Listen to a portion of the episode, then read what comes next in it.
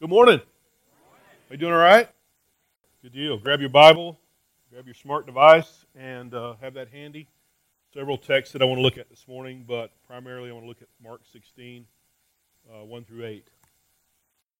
As we were singing, though, God brought to mind a couple of verses. I just want to share these with you. So if you have a piece of paper, if you have a pen or pencil, jot these down and take a look at them later. From Hebrews chapter 1, it says this Long ago and at many times and in many ways, God spoke to our fathers by the prophets. But in these last days, He's spoken to us by His Son, whom He appointed the heir of all things, through whom He also created the world. He, being the Son, is the radiance of the glory of God and the exact imprint of, imprint of His nature. And He upholds the universe by His word of His power, after making purification for sins that's the reason we gather. Amen? After making purification, not all of you agree. That's the reason we gather, right? Amen. After making purification for sins, he sat down at the right hand of the majesty on high, having become as much superior to angels as the name he's inherited is more excellent than theirs. And then in chapter 2, it says, Now in putting everything in subjection to him, he left nothing outside his control. At present, we don't see yet everything in subjection to him but we see him for, for a little while, who was made lower than the angels, namely Jesus, crowned with glory and honor because of the suffering of death. Because of the suffering of death. So that by the grace of God, he might taste death for everyone. He's risen.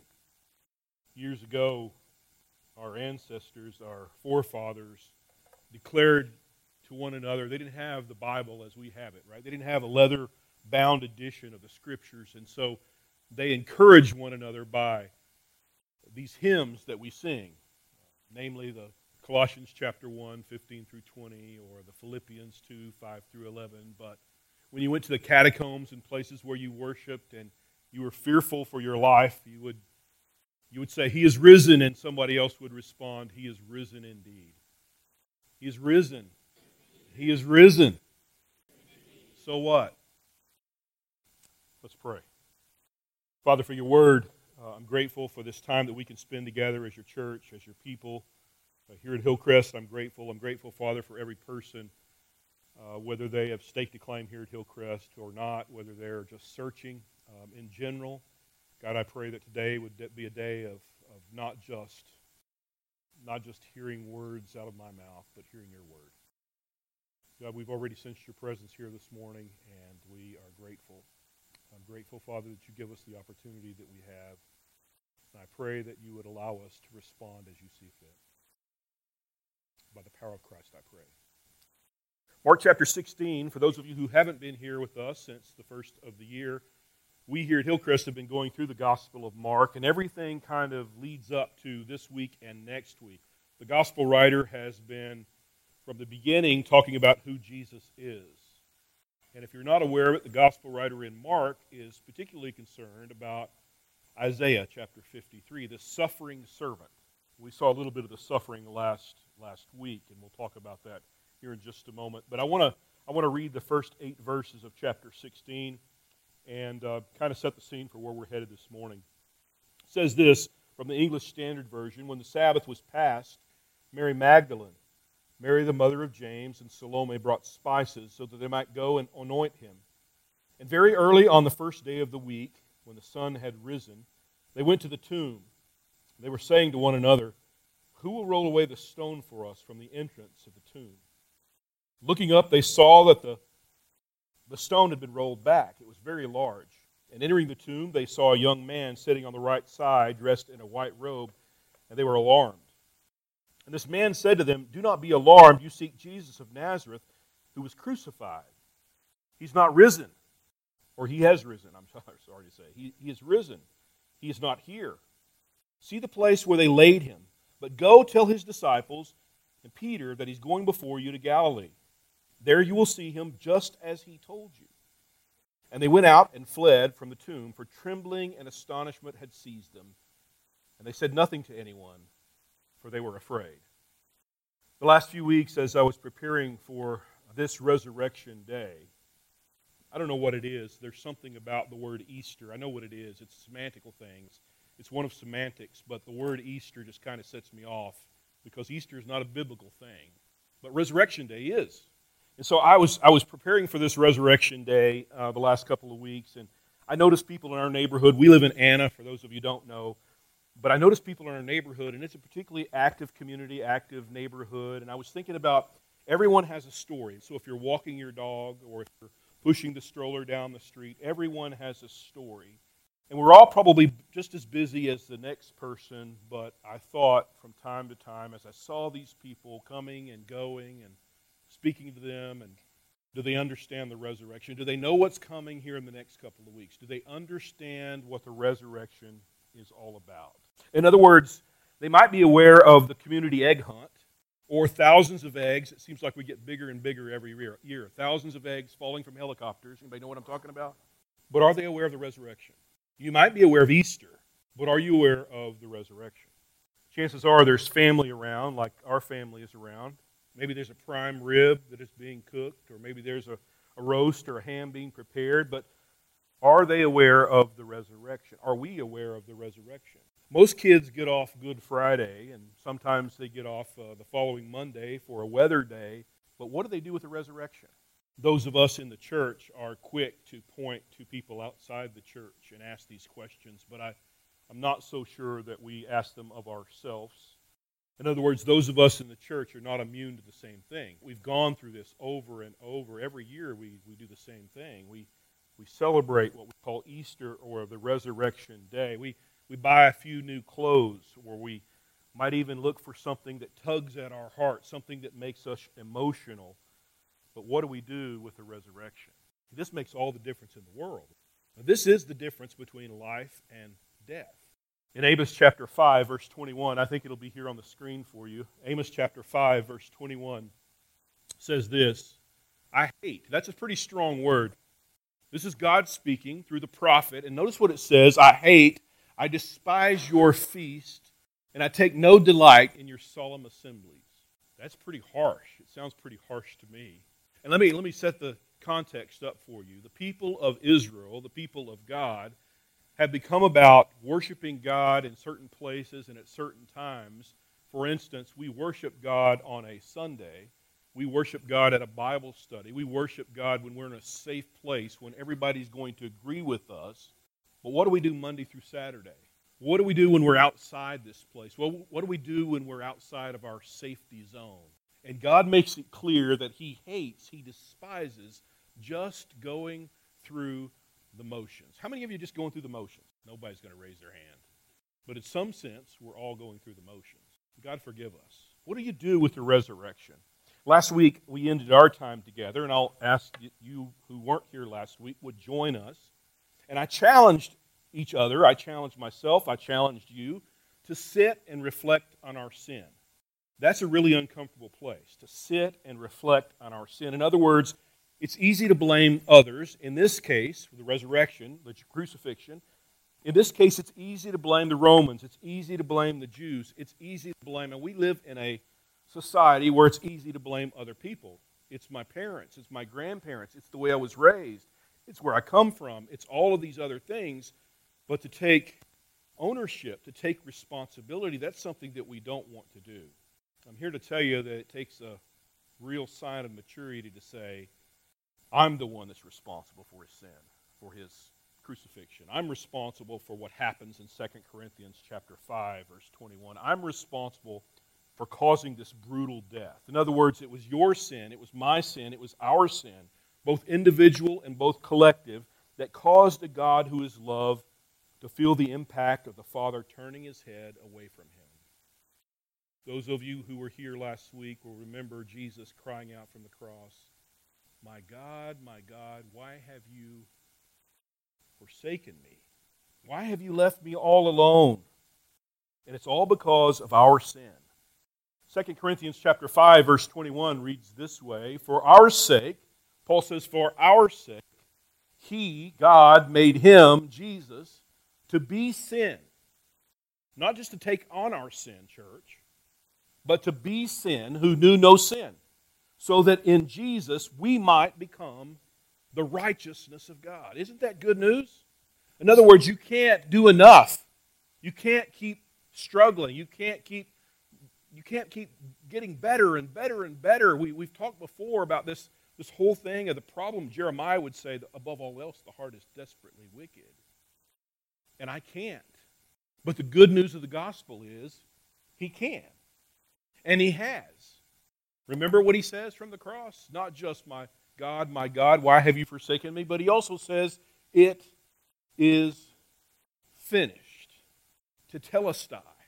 Paul would say in Romans chapter 3 that we have the ability, we have the opportunity to become what Jesus has done for us. His righteousness now becomes our righteousness. That's what the gospel is all about. That's what the good news is all about. See, I'm convinced, as I said last week, that we're quick, too quick, to bypass thinking of our sin, and we move too quickly toward the good news, the resurrection. And so I hope this past week you've had an opportunity to at least reflect on why Jesus went to the cross. Not to blame, not to look for Jews or Romans or your parents or society or an unfair world, but to look in the mirror and recognize that you have a part to play in Jesus going to the cross.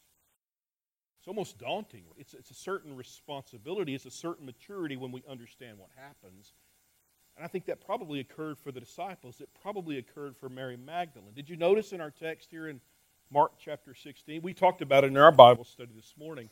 Can you imagine the emotional roller coaster? They're up and down and up and down. In the last three and a half years, they have found the Messiah. They think they found the one who's going to make things right. But he says some really strange things. He says, We're going to go to Jerusalem and I'm going to die. That wasn't part of the plan, at least a part of their plan. That's not what they wanted. They wanted somebody who would overthrow the Romans.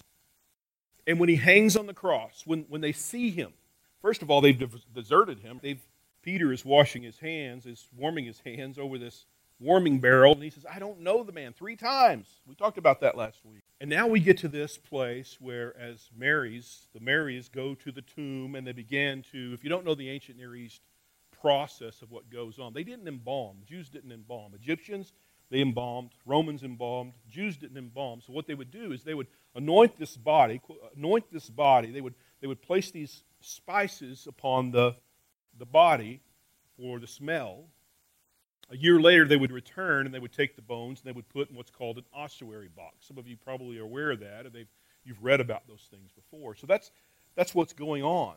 And they find, as this text tells us in Mark chapter 16, this angel, this, this man who tells them, hey, it is just as, can you imagine the emotion, emotional roller coaster? Hope maybe still exists for them.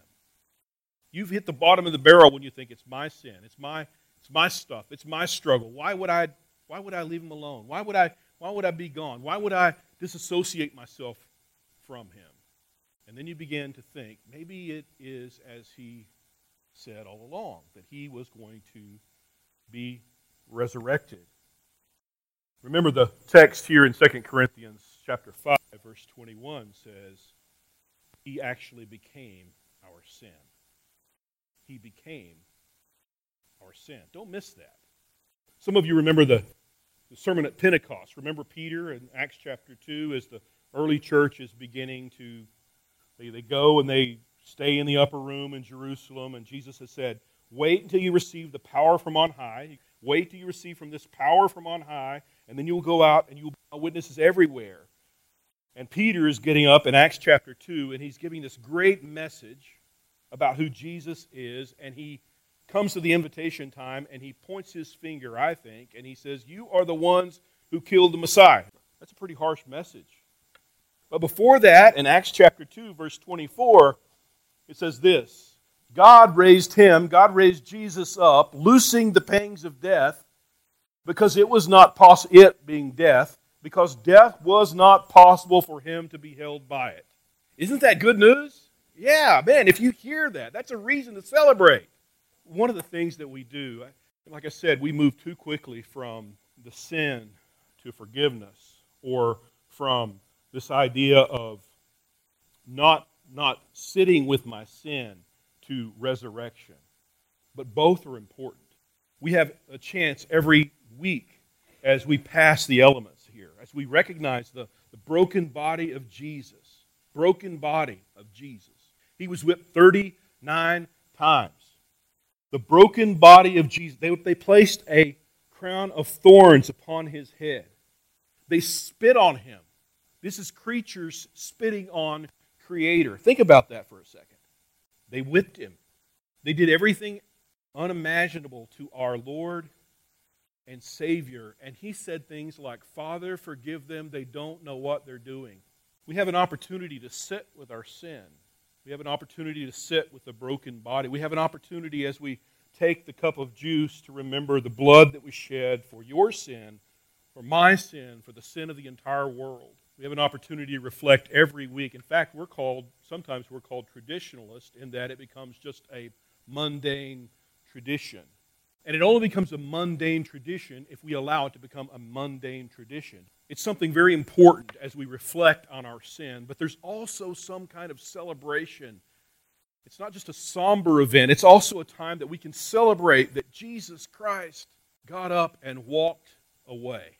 Notice what happens in, in Mark chapter 16, verses 1 through 8. We see this. Mark tells us it's a very large stone. Kind of interesting that the women were talking about who's going to move this stone away. But it tells us right here in Acts chapter 2 God raised him up, loosing the pangs of death because it was not possible for him to help be held by it. In other words, God moved the stone away. Have you ever thought about this before? The stone didn't have to be rolled away so that Jesus could be resurrected. Marianne mentioned for us just a couple of minutes ago when she was talking about containment and these walls. Those are my words, not her words. But the message is clear, right? That, that we try to limit what God can do. In other words, the stone was not rolled away for the benefit of Jesus. The stone was rolled away for the benefit of you and for me and for those who peered in and for, for John and Peter who would go in and see what God had done. That's the miracle of the resurrection, is it not? Yes, it is. Jesus himself says in John chapter 10, here's what it says, verse 17 and 18. For this reason, this is Jesus speaking. For this reason, the Father loves me because I lay down my life that I may take it up again. They didn't kill him. I lay down my life that I may take it up again. In other words, this is perfect sacrifice. This is the ultimate sacrifice. Jesus could have said, Enough is enough, and been done with the whole thing. But he does it. It says, Because I lay down my life that I may take it up again. No one takes it from me, but I lay it down of my own accord. I have authority to lay it down, I have authority to take it up again. This charge I have received from my Father. Can you think about that kind of love for a second? Paul would tell us in Philippians chapter 2, 5 through 11. I mentioned that, that hymn to you just a couple of minutes ago. You should have the mind of Christ. What is the mind of Christ? The mind of Christ. I'll tell you what the mind of Christ is, Paul would say. He gave a, equality with God the Father. He gave that up, and he came and he lived among us. He's, he's the greatest servant of all. And he went to the point of de- even death on a cross, the most brutal death you can ever imagine. Is that not love? That sacrifice, is that not love? And we're supposed to have the very mind of Christ? That's the Jesus that we're talking about. And so you can imagine this emotional roller coaster, as we've talked about, going on here in Mark chapter 16. They saw that the stone had been rolled back. We know by Scripture that it was rolled back by, by God. And entering the tomb, they see this young man, this angel, and they're alarmed. yeah, you would be too. But the good news is, as the angel declares, he is risen. He is not here. And so when I say He is risen, you should do everything in your power to say, He is risen indeed, because it makes all the difference in the world. This is the difference between life and death. Go tell His disciples and Peter. You think Peter needed some kind of restoration of hope? Sure, he did. Peter's the one that refused over and over again that he knew Jesus. And they go out and they're too afraid. And why are they too afraid? Because they're living in the natural. They're living with these eyes of flesh. They're living with these ears of flesh. I'm going to leave you with one text this morning, but before we read that text, and before we prepare our hearts for the commission that we in the church are supposed to get come next week, I want to ask you a couple of things to think about uh, today as you're spending time with your family, as you're thinking about Easter, as you're thinking about this resurrection day and how good God is. And here it is. You ready? Once you've reflected on who you are, once you've set with your sin, once you've reflected on your own responsibility for the crucifixion, now, church, it's time to believe. We just read about the righteousness of Jesus Christ that becomes our righteousness if only we receive Jesus Christ as our personal Savior. Amen? We're not talking about knowing about God. We're not talking about knowing about Jesus. We're talking about this intimate knowledge. You see, too many people in our world, too many people in the church, they know about God, they know about Jesus. Perhaps they could pass a quiz in Sunday school, but do they really know God? Do they really know Jesus? If you understand the resurrection, if you understand the crucifixion, if you understand the resurrection, if you understand the commission that Jesus Christ gives us, it's time to get up and live your life declaring the goodness of God. He is risen. He is risen. 1 Corinthians chapter 15. Listen to what Paul says to the Corinthian church. I would remind you, brothers, the gospel I preached to you, which you received, in which you stand by which you are being saved, if you hold fast to the word I preached to you, unless you believed in vain. For I delivered to you as of first importance what I received that Christ died for our sins, in accordance with the Scriptures, that he was buried, that he was raised on the third day in accordance with the Scriptures, and that he appeared to Peter, then to the twelve, then he appeared to more than 500 brothers at one time, most of whom are still alive, though some have fallen asleep. Then he appeared to James, then to all the apostles. Last of all, to one untimely born, he appeared also to me. For I am the least of the apostles, unworthy to be called an apostle because I persecuted the church of God. But by the grace of God, but by the grace of God, I am what I am. That's all of our story. And his grace toward me was not in vain. On the contrary, I worked harder than any of them, though it was not I, but the grace of God that is with me. Whether then it was I or they, so we preach and so you believe. Can I ask you this morning, this Easter, this resurrection day, do you know Jesus?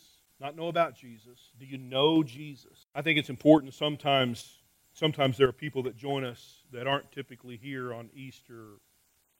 I think it's important that we talk about the gospel. We talk about the good. What makes the gospel the good news? It's all because of Jesus'. If we have no resurrection, the, the scripture says very clearly. If we have no resurrection, we're preaching in vain. There is no resurrection, if this is just a myth, if it's just a silly myth that's created by mankind, what are we doing other than just gathering and making each other feel good about ourselves? But if you really understand what happens when the tomb is rolled away and Jesus begins to appear to Peter and to the 12 and to the 500, and then he gives this commission for us to go out and change the world. Now, the reason I mention that is some of you have been around the church for a long time. And to hear this well done, good and faithful servant, Michael, to hear well done, good and faithful servant, it's not just to receive, it's what do you do with receiving Jesus Christ. When I say he is risen, he is risen indeed. He is risen, he is risen indeed. Now what? Now, what do you do about it? Now you go out and tell the world how good God is. Now you go out and tell the world, I can't and I don't, but guess what? He can and He does and He is done. That's the hope of the resurrection. My prayer is that if you've never received Jesus Christ as your personal Savior, that today is the day of salvation, that we take care of that before you leave this place.